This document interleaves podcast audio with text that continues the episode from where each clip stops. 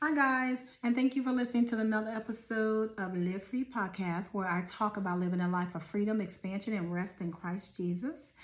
Today, I have a word of warning and a word of instruction from the Lord.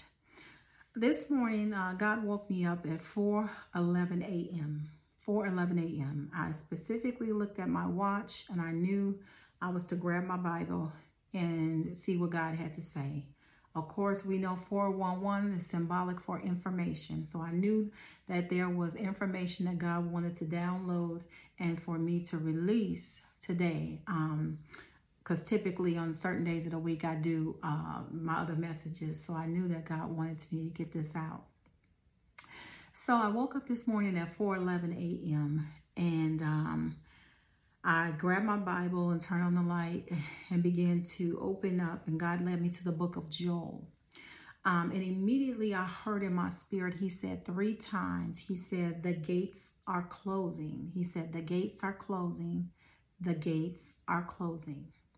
So I'm like, okay, Lord, what, what is going on and what's happening? So I'm going to read the uh, scriptures that he gave me uh, regarding Joel um, chapter 2 um, the first scripture that he gave me was, the, and it talks about the day of the Lord.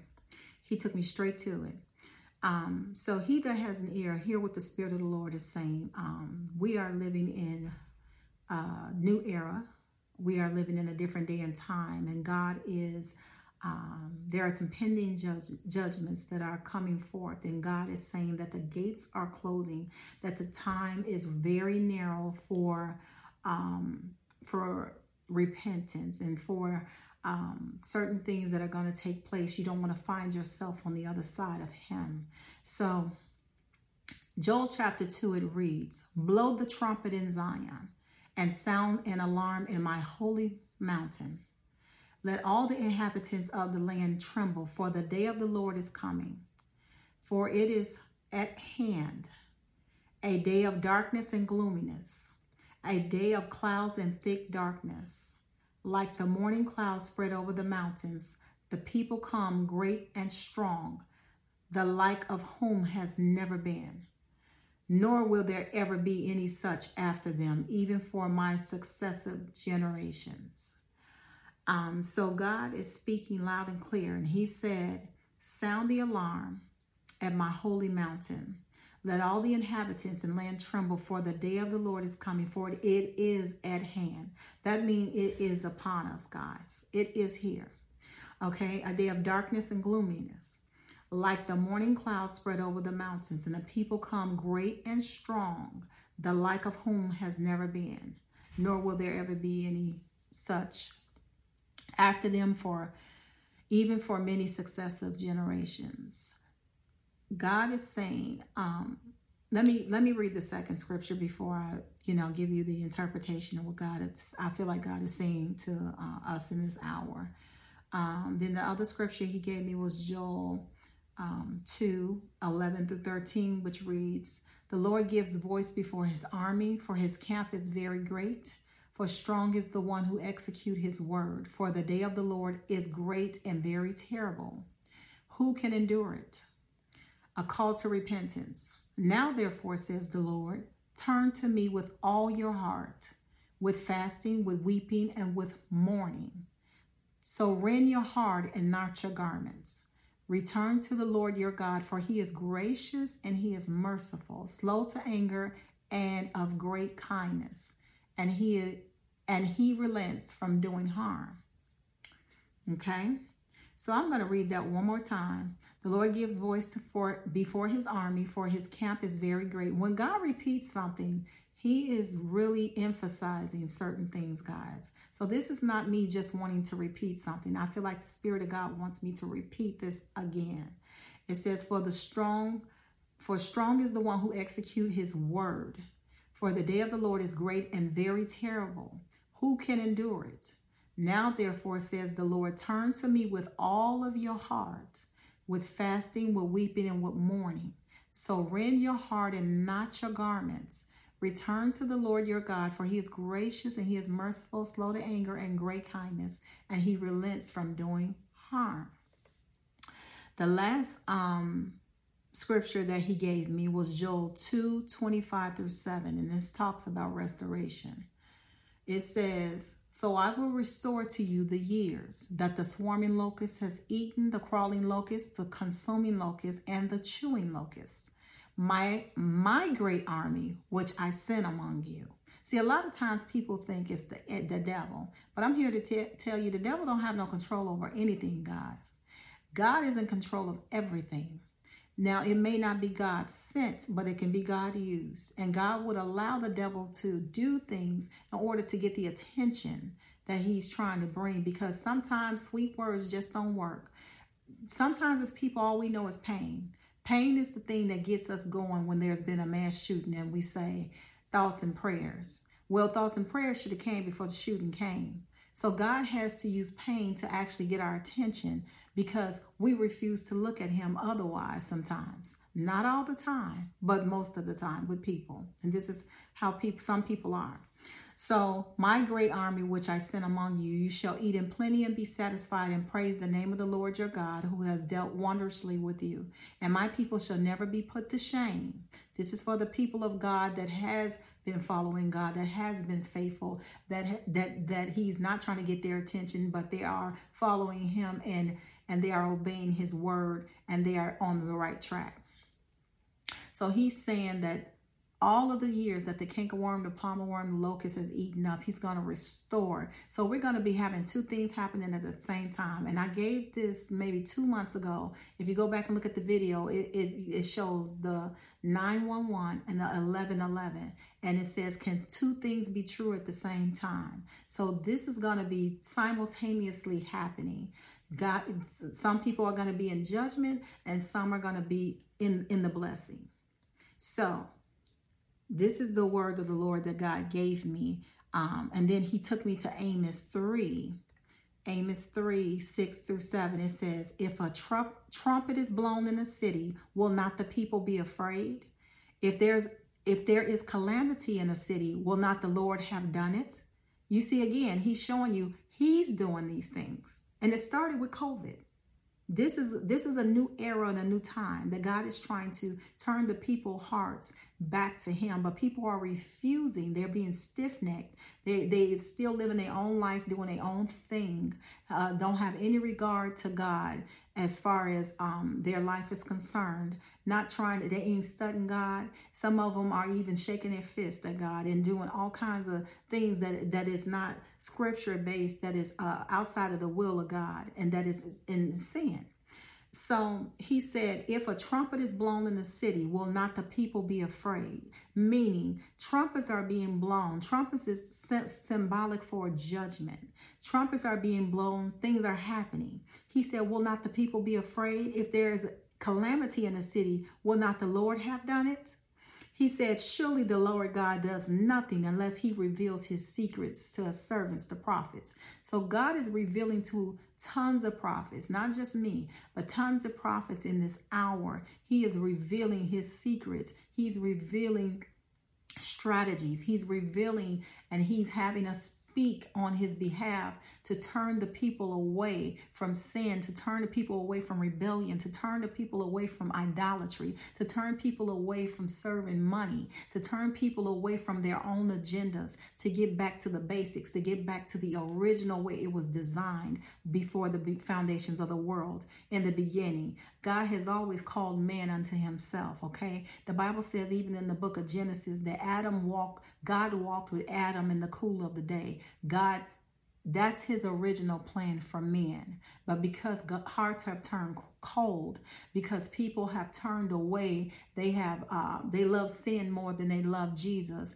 and because these things are happening. Now the trumpets are being blown. Now pending judgments are coming. And God said there is going to be a shaking. I had dreamed back in November of last year about buildings falling and, and I was in a building and it was shaking and it was shaking and I knew I had to get out of the building because the building would soon fall. And then the next scene in a dream, I see myself in this beautiful apartment. It was so nice. It was, I mean, it was really, really nice. How I got out of that building, I have no idea idea. God didn't show me that. Thank God He didn't, because I, I don't know what I would have did. But the when I was in the building, uh, the buildings I could see outside of the windows were falling. The other buildings, and I was in a high-rise building, and they, they were falling. But my building was leaning. It was just a matter of time. And I was like, "Oh, let me get my shoes. Let me get my phone."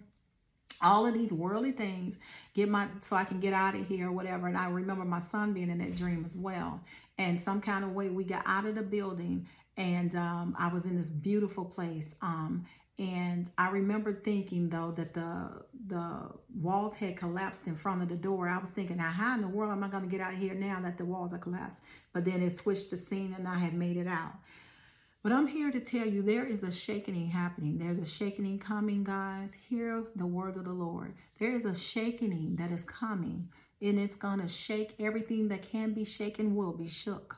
Everything that can be shaken financially, spiritually, health wise, money wise, it's going to be shaken. And everything that's still standing is what's going to be standing. And those are going to be the people that are rooted and that are grounded in Christ Jesus, that have made him not just a savior to save them from hell, but have made him Lord. See, the, the, the Bible is very, very specific. When it says Savior, Lord and Savior, it means just that. Lord is some, somebody like a landlord who has who governs your life. So not just enough to save you to to rescue you from hell, like a life insurance policy just to escape hell, but also, Lord, that He may govern your life, that He may walk with you in the cool of the day, that He may be your friend, that He may give you strategies, directions for things that are going to happen. You don't want to get in the thick of things and then try to figure out what I need, where I need to go, or what I need to do, or, how, where I need to be at this moment. You want to already have a strategy. You want to be ahead of the game. You want to be ahead of the things that are going to take place because I'm here to tell you things are already have started. There has been a changing of the guard. There has been leaders that have been pulled down. And if you've been looking at the news, you'll see that Sri Lanka, the, the prime minister in Sri Lanka, you, you'll see that the prime minister a former prime minister was assassinated, you'll see a changing of the guard. You'll see a one being pulled down and another one being put up. This is all God, guys.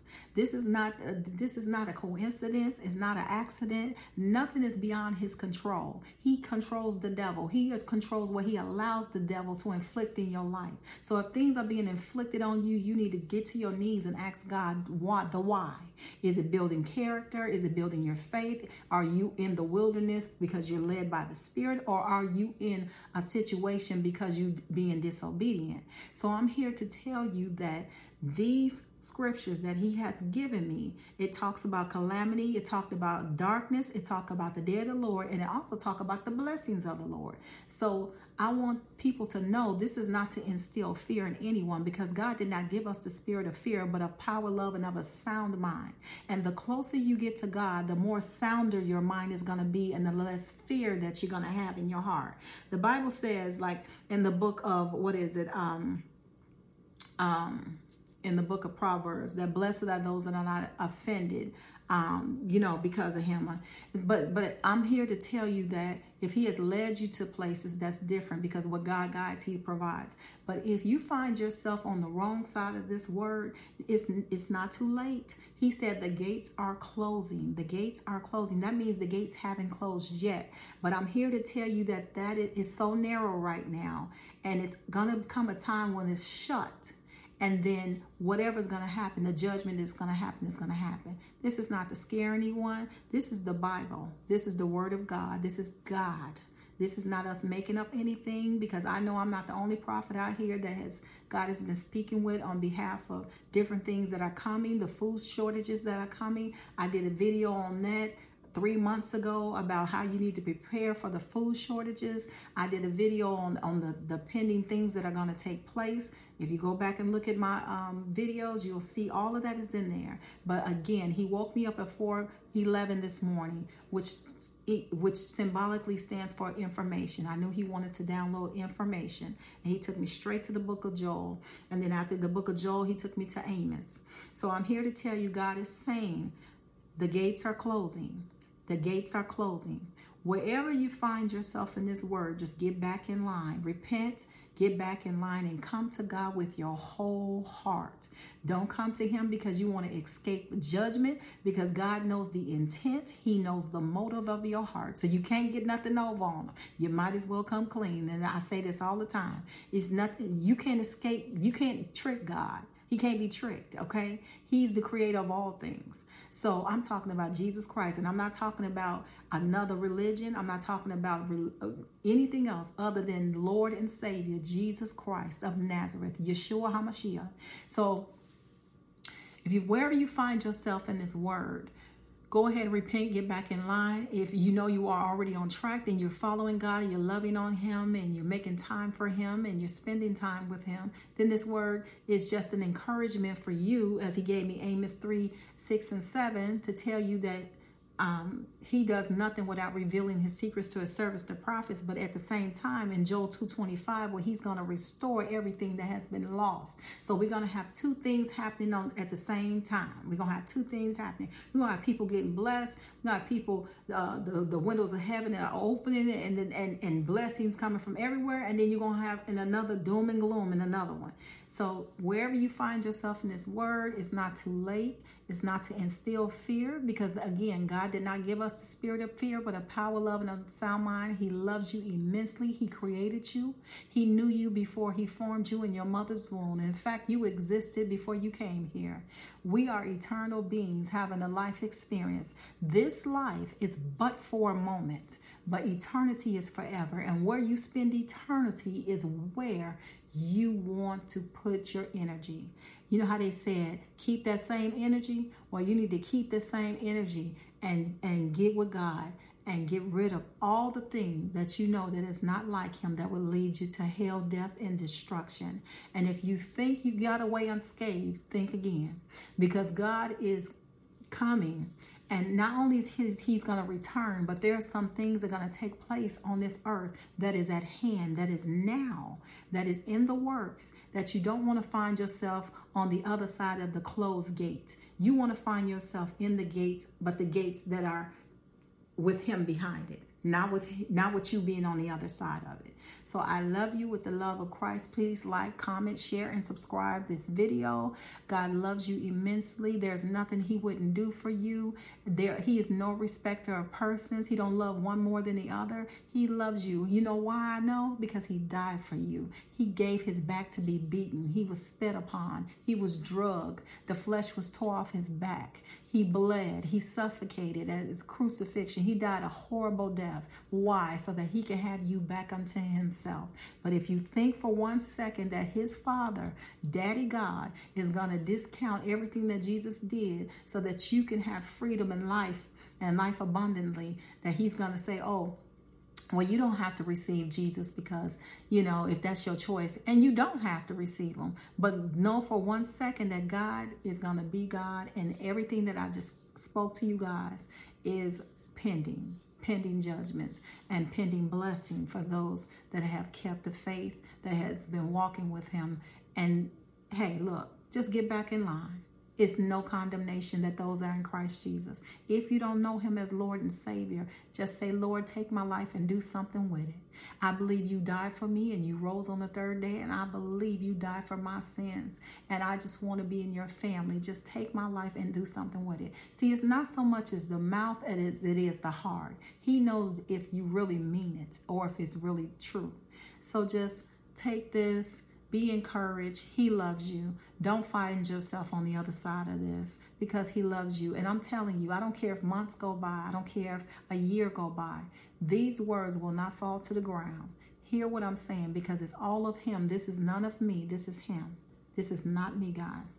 And so I just love you and I'm going to keep praying for you. I'm praying for your faith to be strengthened and I'm praying for spiritual blind, blinders to be removed and that a heart will be received or perceive to know Jesus Christ in his fullness of who he is. Until then, like, comment, share, and subscribe, and I will see you in the next video.